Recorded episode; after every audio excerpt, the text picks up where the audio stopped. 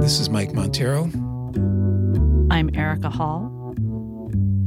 This is Larissa Berger.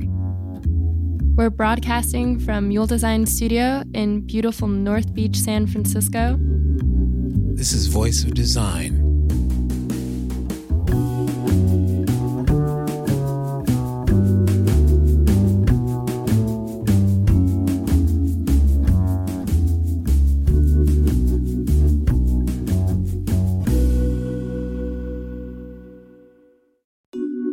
One of the most important pieces of work that we can do now is really not just level up the discourse that designers participate in, but also try to answer this question of what is design? What does a designer do? Try to answer it in plain language, not in obscure academic terminology, but really try to make it understandable to the rest of the world. If we really believe that design is this force of nature that can really change the world for the better, then it's incumbent upon us to really explain why and, and help people understand like what is the difference between quote unquote good design and quote unquote bad design so they, they can form an opinion themselves.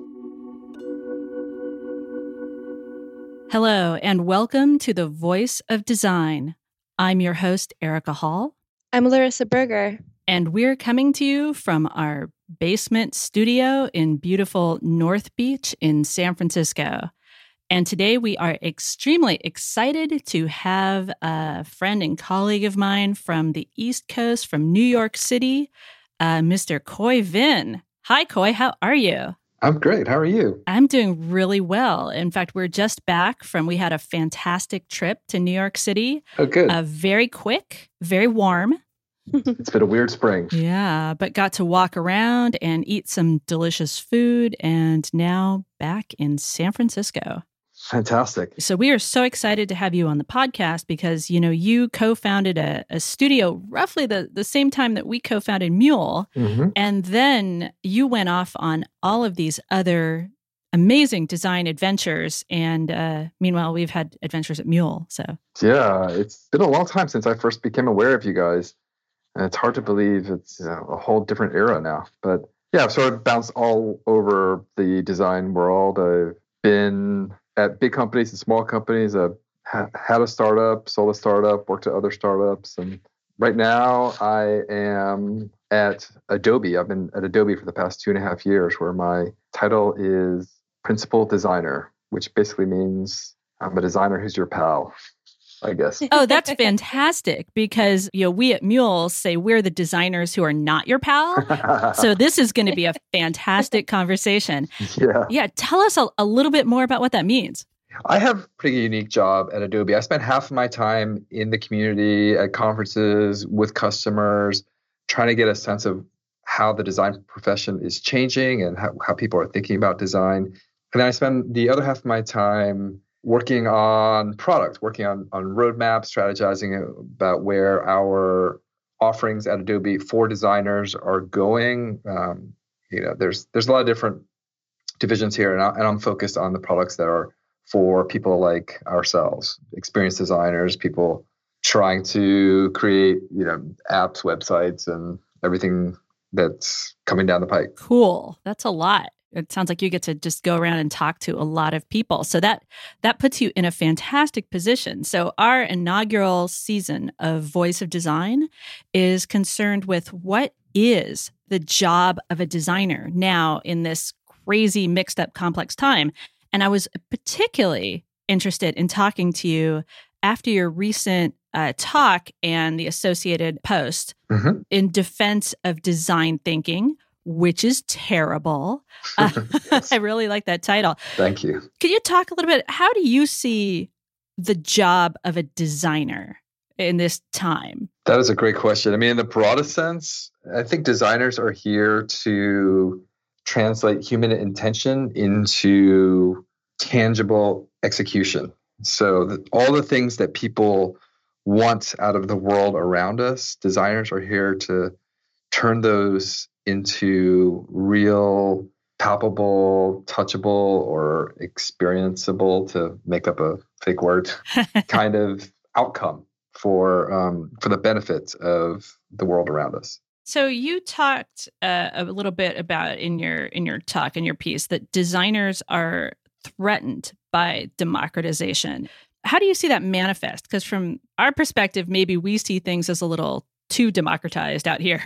Yeah. So the crux of my argument is that designers look at variants on the design that we do, like design thinking, which is a kind of a, a way of tackling problems of all kinds with a designer's mindset or they look at you know sites like Fiverr or 99 Designs, which are effectively lowering the cost of design, or they look at practices like spec work, where companies ask designers to produce design speculatively before they actually hire them. They, they look at these and other variants on the practice of design as sort of encroachments on the designer's territory, the designer's domain. And um, I argue that there are good and bad sides to all of these things, but ultimately, if they're bringing more people into the design process, if there are broadening the language and making the, the tools and the methods of design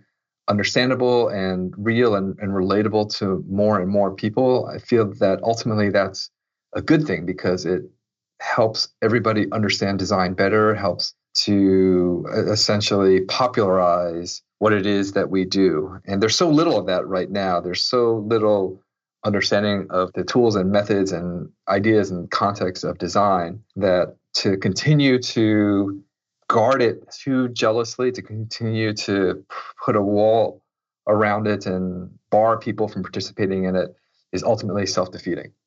I wonder like where the reaction comes from that it feels like the resistance here is about not wanting these kind of different practices. I think that's a cool way of naming these different things that are popping up as like replacing the total of design. Um, my background is in engineering, and I think that's the part that is very confusing to me because clearly, like, these are just kind of pieces of what could be a design practice, what which doesn't have to be any one individual's sole practice. So like I can be a programmer and still accept that programmers who are focused on security or other things outside of the realm of when I was a programmer, my day to day can exist and live and be happy right. without it being kind of this like zero sum game to whatever the work that I was contributing was. Uh, that's exactly right. In fact, in my talk and in my post, I draw a direct comparison to the world of engineering, where it's very broad and highly varied and highly democratized to the point where you have so many resources for anybody to learn engineering, so many opportunities to participate in engineering at all different kinds of levels. You have companies like Apple with their Swift language, they promote Swift with the idea that everyone can code. And you have sites like CodePen, which are essentially like the equivalent of like a Dribbble or something for engineering. And yet all these other variants of on engineering, they don't threaten the sanctity or the, the livelihood or the integrity of the concept of engineering as a whole. And if anything, it has helped strengthen engineering, has helped popularize you know the act of writing code and has made it more understandable, more palpable to more people. And I feel that design, the way we've been talking about it for at least two decades now, as this really po- powerful, potentially world-changing force, design, in my belief, totally has the power to do that as well, to achieve that kind of pervasive understanding to earn a level of trust and, and comfort amongst people who aren't designers. And I don't feel like what we've been doing, which is holding it very tightly and trying to protect its quote unquote realness or trueness and and making sure that only real designers are acknowledged as being qualified as practitioners. I don't think that's that's working for us long term. It's so funny that you talk about the the idea of a real designer because this is some always something I've been interested in because I don't come from a traditional design background at all. You know, my background was in philosophy and I just had a strong interest in technology and I found my way into design through being just interested in it and asking a lot of questions. And it turned out that as the field of interactive design matured, the value of asking questions uh, became greater and greater with, I think, the power that these tools were giving us, right? Because initially it was just the internet's amazing. Let's just make a lot of internet. But I think the power was limited when it was pages and forms. And now that everything's connected and the internet is in everyone's pocket and now about to be in everyone's refrigerator, you know, everyone's kitchen, we all have Alexas and things like that. The power is so much greater. And so I've found that the value I bring to the practice has increased because the value of creating an artifact relative to all of you know what you talked about with the intent and the choices that mm-hmm. one artifact in a system is possibly less significant than it used to be when it was all about you know an individual website or an individual artifact yeah but somehow there's still this like sense that at least like starting out that if you can't make beautiful artifacts you are not a designer and it's strange to me how there's not i don't know because again like in in programming and engineering you know i would say that yes it's very open in a way but there there's definitely fights about that and there is a pecking order for sure mm-hmm. but there's always this correction that happens which is kind of the innate complexity of the system so like a lot of what in order for the people who to kind of like let go of those strongly held beliefs that you know you had to understand every piece of the machine before you were fit to write a line of code kind of um, or right. to con- contribute to a project i mean those voices just got blocked out by the fact that there was just too much complexity for any one person to keep in their head like at a very physical level mm-hmm. and it feels like instead designers are kind of clenching on to that work. And, and maybe, Erika, to your point, that's because there are less and less artifacts. And at a designer per artifact level, the artifacts are kind of I don't know. That's that's my hypothesis. I think there's a, there's a lot of validity to that hypothesis that as design has gotten more and more complex, it's become necessary to involve more people in the design process. Certainly as stakeholders, but more and more as the ones who are doing the design. Uh, you made a comment about how some designers, or there is an expectation that unless you're really able to produce a very sophisticated outcome on the the visual side or the presentation side, that that there's a feeling that you know you're not a real designer. I would actually say that th- that's certainly true for a certain segment of people who are part of the design world, but there's also another segment of the design world who turn their noses down at people who make things look pretty. There's there's a whole aspect of of design practitioners, generally on the UX side or the strategy side, who will proudly claim that they don't worry about making things beautiful, that they just worry about making things either you know performance or profitable or you know w- whatever. And I think both extremes are not really acknowledging how broad and necessarily complex design is. You know, there's there's not a system out there that a designer can rework that wouldn't be improved by, on the one hand, thinking about the larger context, thinking about the the you know return on investment, the the performance of the system, the success of, of the customers, as well as benefiting from a really sophisticated, very tasteful visual design or presentation oriented approach. So there's I don't think it's one or the other. There's there's room all along the spectrum for people who have different ways of balancing one or the other. Yeah. So Khoi, why do designers fight so much? like it's exactly what you're talking about. These terror like there's so much work to do. Like clearly there's so much bad design out there. We need more good design. We need more different perspectives. Yeah. And yet, like if you follow Twitter and hang out in that garbage fire anymore. You see like ter- that's all designers talk about are these territory battles. There was just another one that blew up about I couldn't even get into it about the meaning of UX or something. So yeah. why yeah. do you think why do you think engineers like you talk about a little bit in your piece like how there's more tranquility on that side but it it does seem like designers are so fighty with other designers about these definitions. Why do you think that is? Oh, I think engineers fight.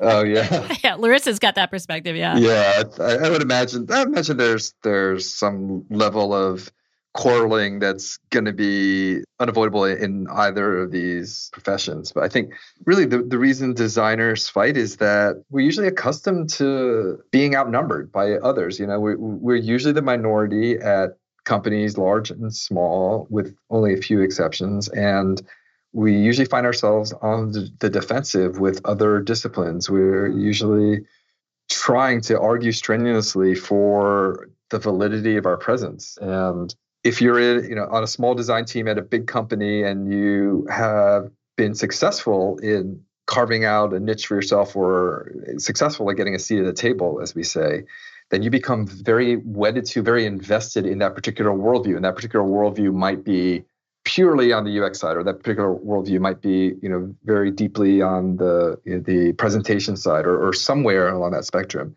When that becomes the way that you have succeeded, and you then turn your attention to the community and try to present it to the community, eh, and you'll find that other people have, have come up with different formulas for success within their own careers, within their own teams, and and yet they still have that you know that predilection to being defensive and fighting about it, and it just leads to that quarreling within the community itself. That's my theory of of why it happens. But there's another aspect too, which I would say, which is that you know design as a craft or as an art form or whatever you want to call it.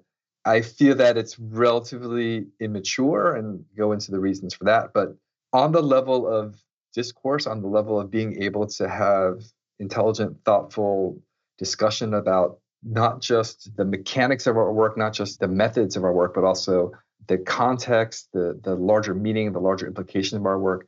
Design's discourse is pretty meager, um, to put it mildly. It's it's more focused on how to do something than on on why something should be done or why something exists. And until we can really level up that discourse, until we can engage one another in much more thoughtful conversation, I think that that kind of quarreling will be much more prevalent than I think any of us would really like. Hmm, yeah, I mean, this is really interesting because it's starting to sound like all of this is interconnected. So, designers are quarreling, and designers like to throw up barriers because they feel protective once they carve out their role in a particular organization. And those barriers prevent are part of what prevents other people from having access to the field and participating in the discussion, which then kind of if you're not letting people in, that means there are fewer people in. So then there are going to be fewer people to take the side of design. Yes, absolutely. Uh, and an- another thing you mentioned that I-, I thought was really interesting is an economic incentive for designers to kind of shroud their work in secrecy. And this is something I know that like uh, we've observed and we at Mule have fought uh, against a lot. We haven't fought other designers, but we've really tried to talk about, you know, my uh, partner Mike wrote the book Design is a Job to really try to demystify things. And we've been working at this mm-hmm. demystification. And we've really seen sometimes clients want it to be magic or mystical.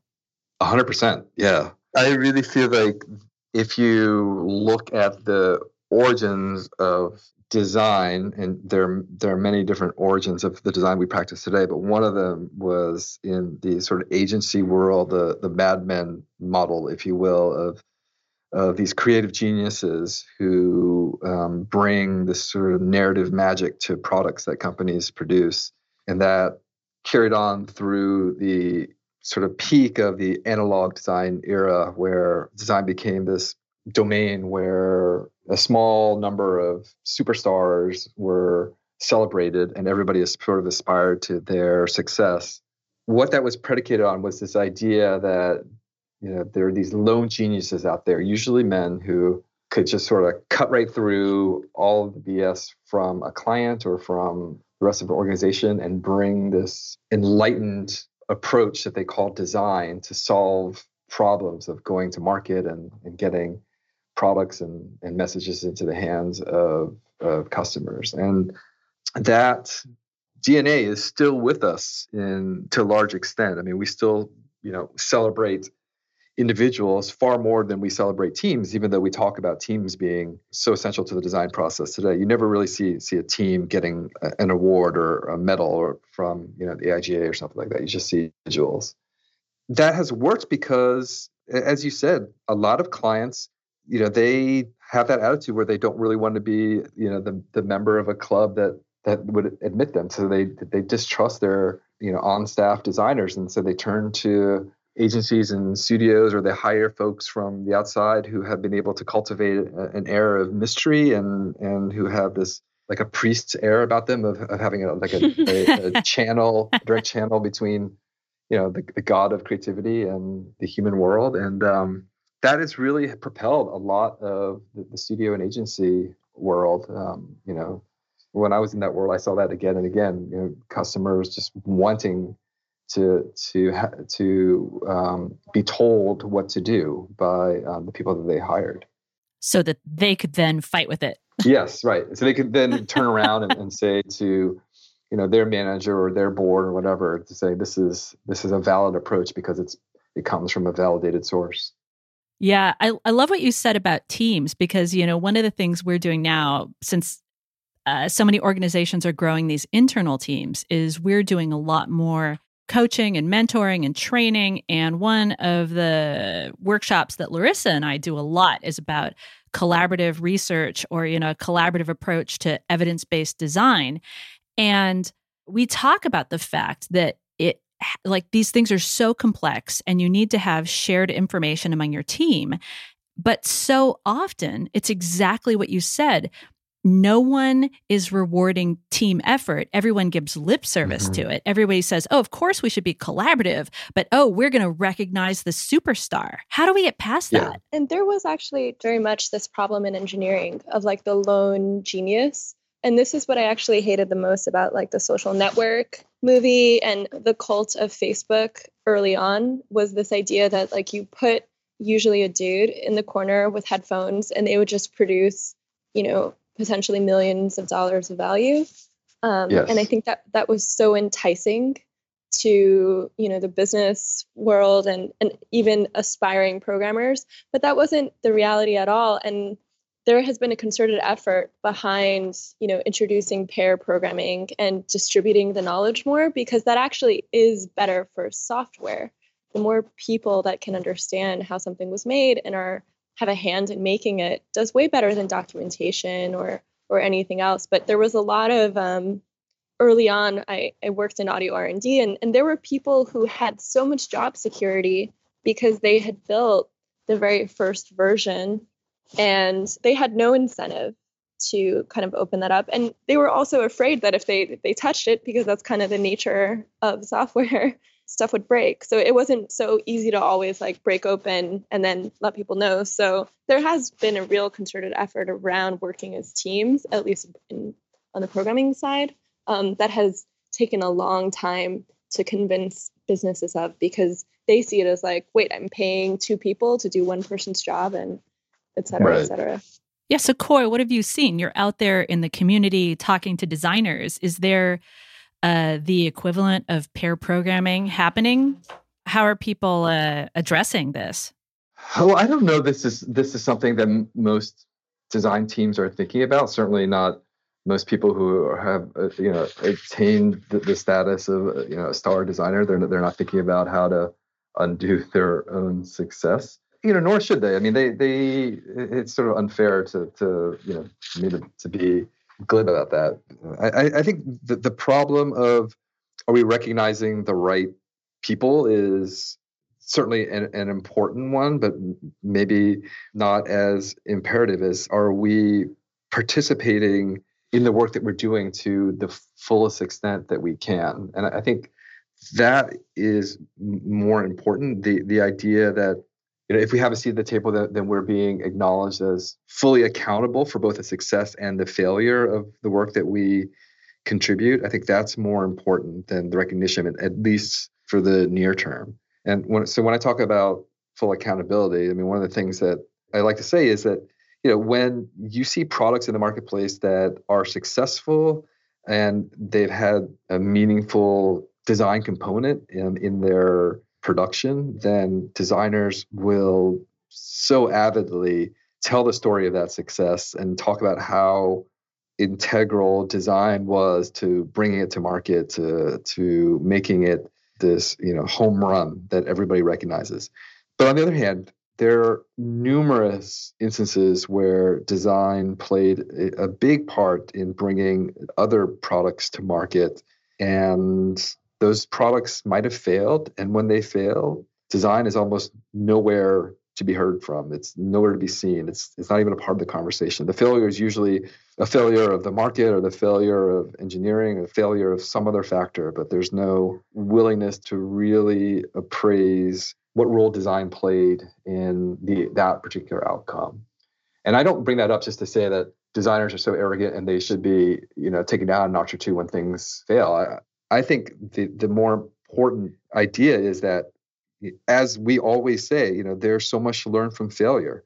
And so if you have teams who are investing significantly in design and their products uh, are not successful, that doesn't mean that all of the work that that team did is completely invalid. In fact, there's probably a lot to learn from that effort that would benefit other teams, whether at that same company or other companies. And by conveniently sweeping those under the rug and not examining them and only celebrating the successes, we're, we're getting a very sort of jaundiced view at, at how design works. In fact, in a way, we're inadvertently underscoring how superficial design is. It's like we're, we're, we're only, you know, there for, for the fair weather. We're not there for, you know, the long droughts.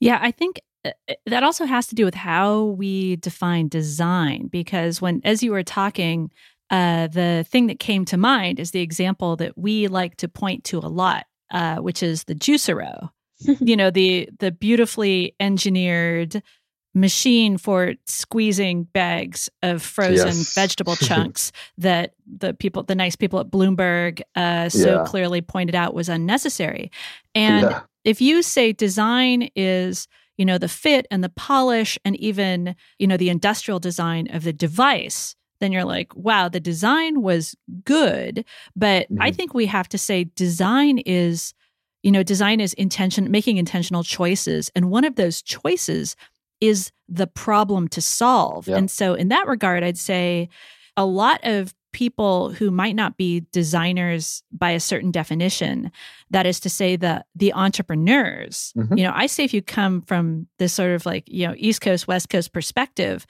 design you know, on the East Coast comes out of what you were saying, like the agency, graphic design, Mad Men sort of thing. And out here, I would say the design leaders we have are these entrepreneurs who pick the problem and make those initial choices and those initial definitions. Mm-hmm. And so, under that, I'd say something like the Juicero is terrible design, even though it was, you know, quite lovely to look at and pet. Mm-hmm and, and the role yeah. the role of design in the juicero was extremely small right like I, I don't know anything intimately about the company but i would imagine that it took a while before they even hired people for those roles and they kind of had the explicit brief of like make it look like something apple right because i've had that input before and right. it's a it's a really tough place to work from because you have to like crawl out of this hole. Yeah. Yeah, you don't have that much status with it. But I think that goes back to what Erika just said. That there's a meaningful difference between the practice of design and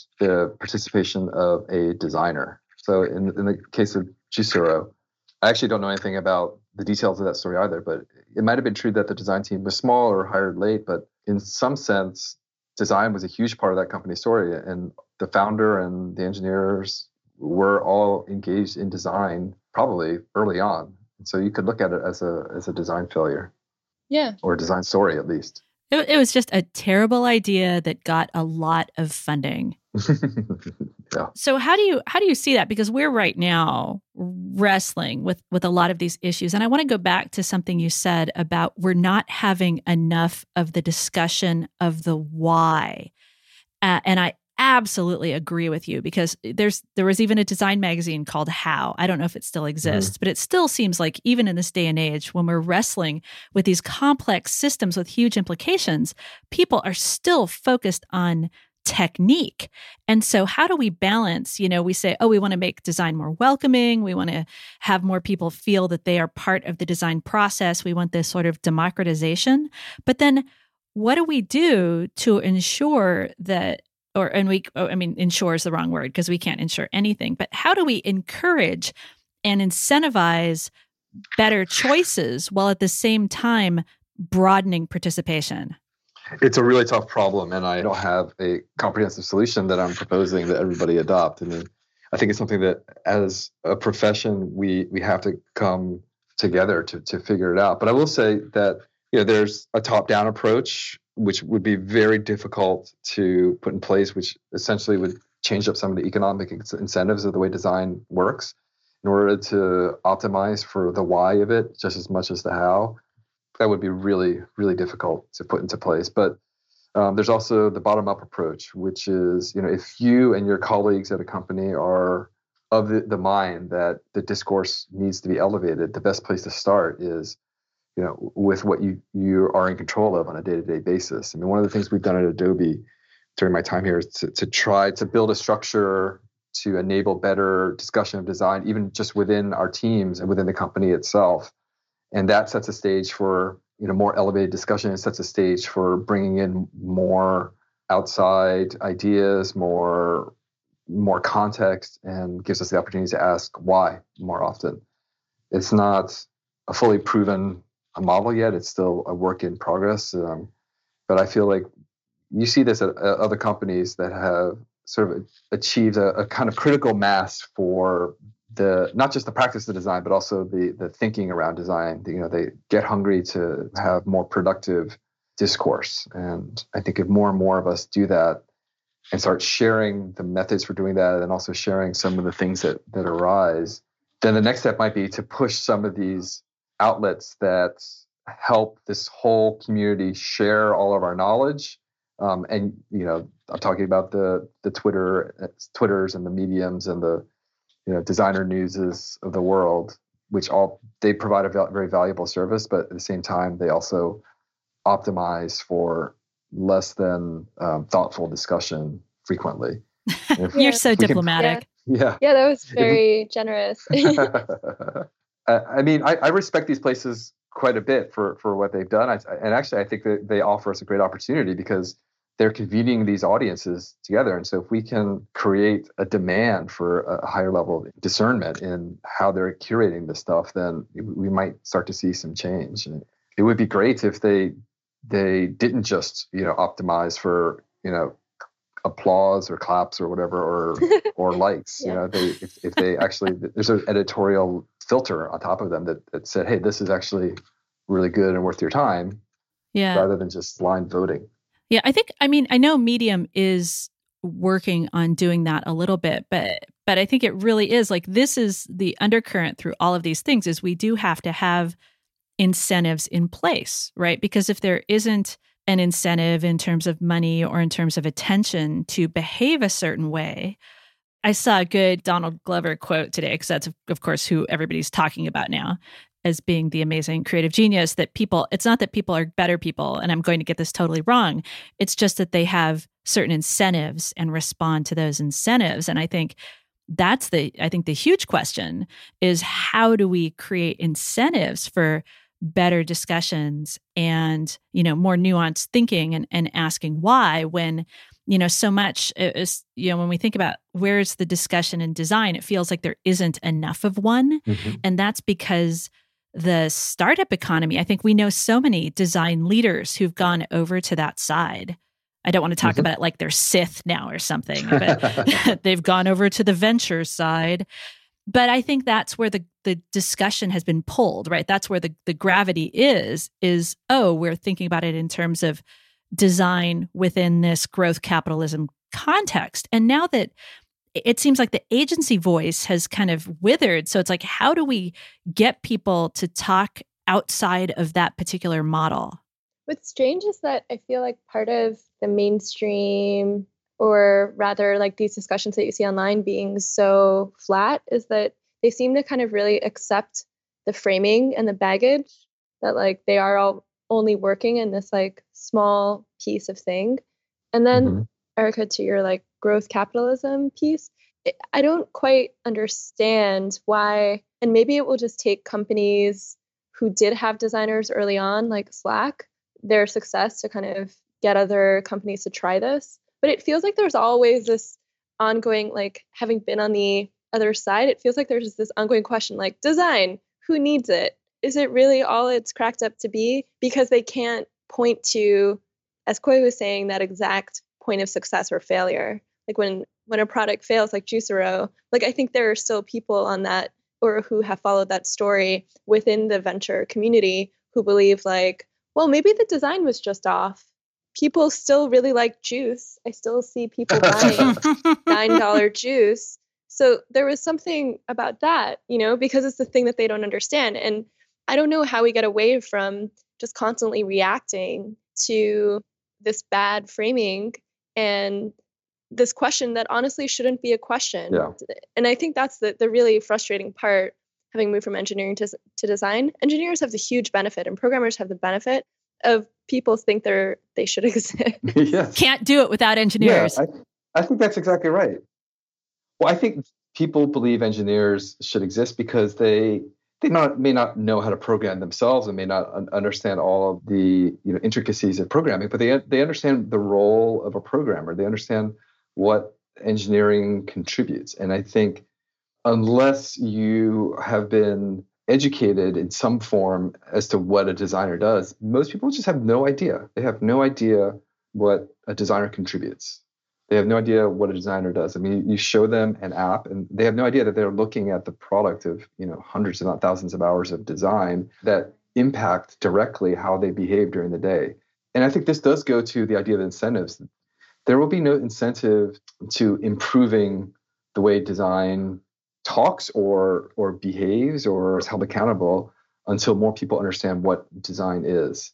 And so I would say that one of the, the most important pieces of work that we can do now is really not just level up the discourse that designers participate in, but also try to answer this question of what is design? What does a designer do? Try to answer it in plain language, not in obscure academic terminology, but really try to make it understandable to the rest of the world. If we really believe that design is this force of nature that can really change the world for the better, then it's incumbent upon us to really explain why and, and help people understand like what is the difference between quote unquote good design and quote unquote bad design so they, they can form an opinion themselves because absent any understanding of, of design you know the world just leaves designers to our own devices to figure out what we want to focus our attentions on on any given day. And, and the result is what we see on twitter or designer news. So we can change this by helping the world understand what it is that we do and, and, being more transparent about it and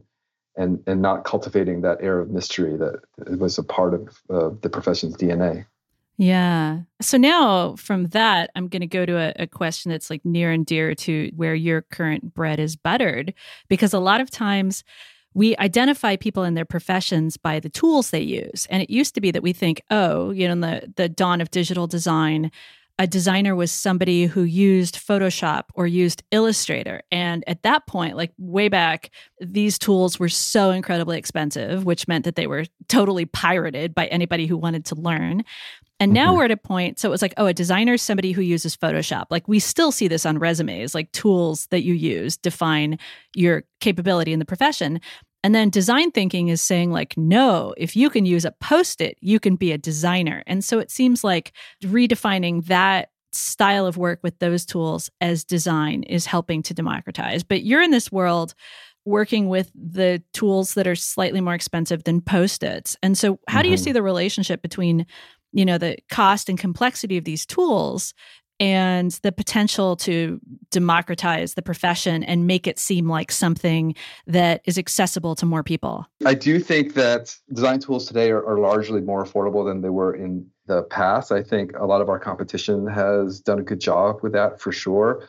And we recognize that you know there are new people coming into the design profession all the time and that we are actually in an era now where it's not just the designer who needs access to the tool, but also people who are part of the design process who don't have design in their title at all, stakeholders, collaborators, et cetera. And so we take really seriously the idea that that design needs to be democratized and that um, the tools need to be democratized specifically that people need access to these tools in order to participate in the design process and and and help design flourish for everybody. Mm-hmm. How have you been doing on the complexity side of the tool? Because that's that's the other side. It's like, wow, I bought this box of software and now I open it up and oh, I want to be a designer. But is being a designer the same as being able to manipulate this incredibly complex tool that was actually initially de- designed for something kind of different, which was photo editing that right. was used for uh, for digital design after that? Adobe XD is, is one of the first of a whole new wave of creative professional apps that we've been working on. And it really acknowledges that the world has moved on from that phase where you would buy software in a big box and then you would you know drive to Barnes and Noble and buy buy a, a manual that was almost as big as the box itself and then you know take them both home and you know spend hours like going through feature by feature learning how everything worked. That's just not the way the world works anymore. And so when we started xd we put a very high premium on a very minimalistic very elegant very easy interface. And you're right that, that's a part of democratization for sure. It's not just the price point it's also how approachable is the interaction model? How how welcoming is it and how punishing is it when when you do something wrong. And with XD, we like to think it's it's it's very forgiving. That all sounds like it's all going in, in the right direction. And I want to take this like as we start to wrap up here, the other side of making the profession more welcoming and open to people is making it more diverse you know well making it welcome to a broad variety uh, you know people from a broad variety of backgrounds and experiences and and coming into it. Have you been doing any work in that area with the communities you've been talking to or do you see any progress there? Because design is still like you mentioned early on the the leaders were you know these dudes usually white dudes the people who i guess wish they were don draper like yeah. where where are you seeing progress in that area to make the the people making these choices more representative of the end users and customers there's certainly not as much progress as I would like to see, but everywhere I go and, and I talk to people about this issue a lot, there's certainly a tremendous amount of interest, actually genuine desire to, to try to affect this change. Diversity and inclusion is one of the things that I've been working on while here at Adobe, and there's been a lot of effort put into trying to, to produce some programs and some initiatives that will make an impact. And I don't have anything to share today, but mm-hmm. it's an area of of intense interest for a lot of us here at Adobe, and certainly for for me personally. Yeah, that's great to hear. Where do you see the the barriers? There's um, really a lack of awareness of the industry as a potential career. I think you know you and I we, we talk about design at a fairly advanced level of practice, meaning you know some of Mule's clients are some of those influential companies in the world, and you know, we like to think Adobe is respected everywhere as well. But again, going back to the lack of understanding of what design is, there's there's not a whole lot of discussion, you know, at at the high school level or or the undergraduate level about design as a possibility for, for people to invest in as mm-hmm. a, a, vocation, you know, and, and that idea of a vocation, I think, is really important. It's not design doesn't necessarily always going to be like this big storied career. A lot of times design is, is a great way to make a living. it's just work. Yeah, it's just it's just work. And the way the industry is configured, it's it's actually a great feature. That this idea that anybody can can join, and mm-hmm. and the tools are, are now more accessible than ever. So there's a lot of upside for us on the diversity and inclusion front, and it's going to take hard work and commitment, and also it's going to take really trying to change the perception and the understanding of what it what design means. Cool. Well, well, thank you so much. So we're coming up to the end of our time, but you know that we we at Mule we like to tell people what to do as as well as asking questions. And I'm just wondering if there's anything that you'd like to say, like any any sort of pronouncement or thing that you wish uh, people in our community out in the design field would would think about or take to heart that maybe they aren't thinking about enough already? Yeah, I would say that if designers out there take the, the time and the effort to seek out the side of design discourse, whether it's simple tweets or articles posted on Medium or wherever else, seek out the stuff that is at least a little bit more challenging than than what you see on a day-to-day basis. Re- really try to patronize the people, the ideas that are pushing the industry forward, whether it's podcasts like this or whether it's essays or you know events. Just really just do your part in uh, voting up the stuff that is you know a little bit more challenging maybe gets you out of your comfort zone a little bit i think mm-hmm. that's that if everybody does that i think that's going to be a meaningful step forward well fantastic yeah we we all have a part in raising the bar for ourselves and and everyone else yeah and raising the bar feels un- uncomfortable i like i like the way that you put that it can yes well fantastic well Thank you so much. This has been really interesting as we pursue our, our question like, what is the job of a designer and how can we make the whole field better and uh, contributing to better things out there in the world? So, thank you so much, Khoi. This has been fantastic. Thanks to both of you. It was really fun to, to have this discussion. Yeah, thank you. And thanks to all of you out there listening to us here, bringing you the voice of design. This season, we're asking the question what is the job of a designer? What is the job of a designer? Send your responses to us on Twitter at VOD underscore R O C K S VODROCKS. Or you can send us an email to VOD, V-O-D, at muledesign.com.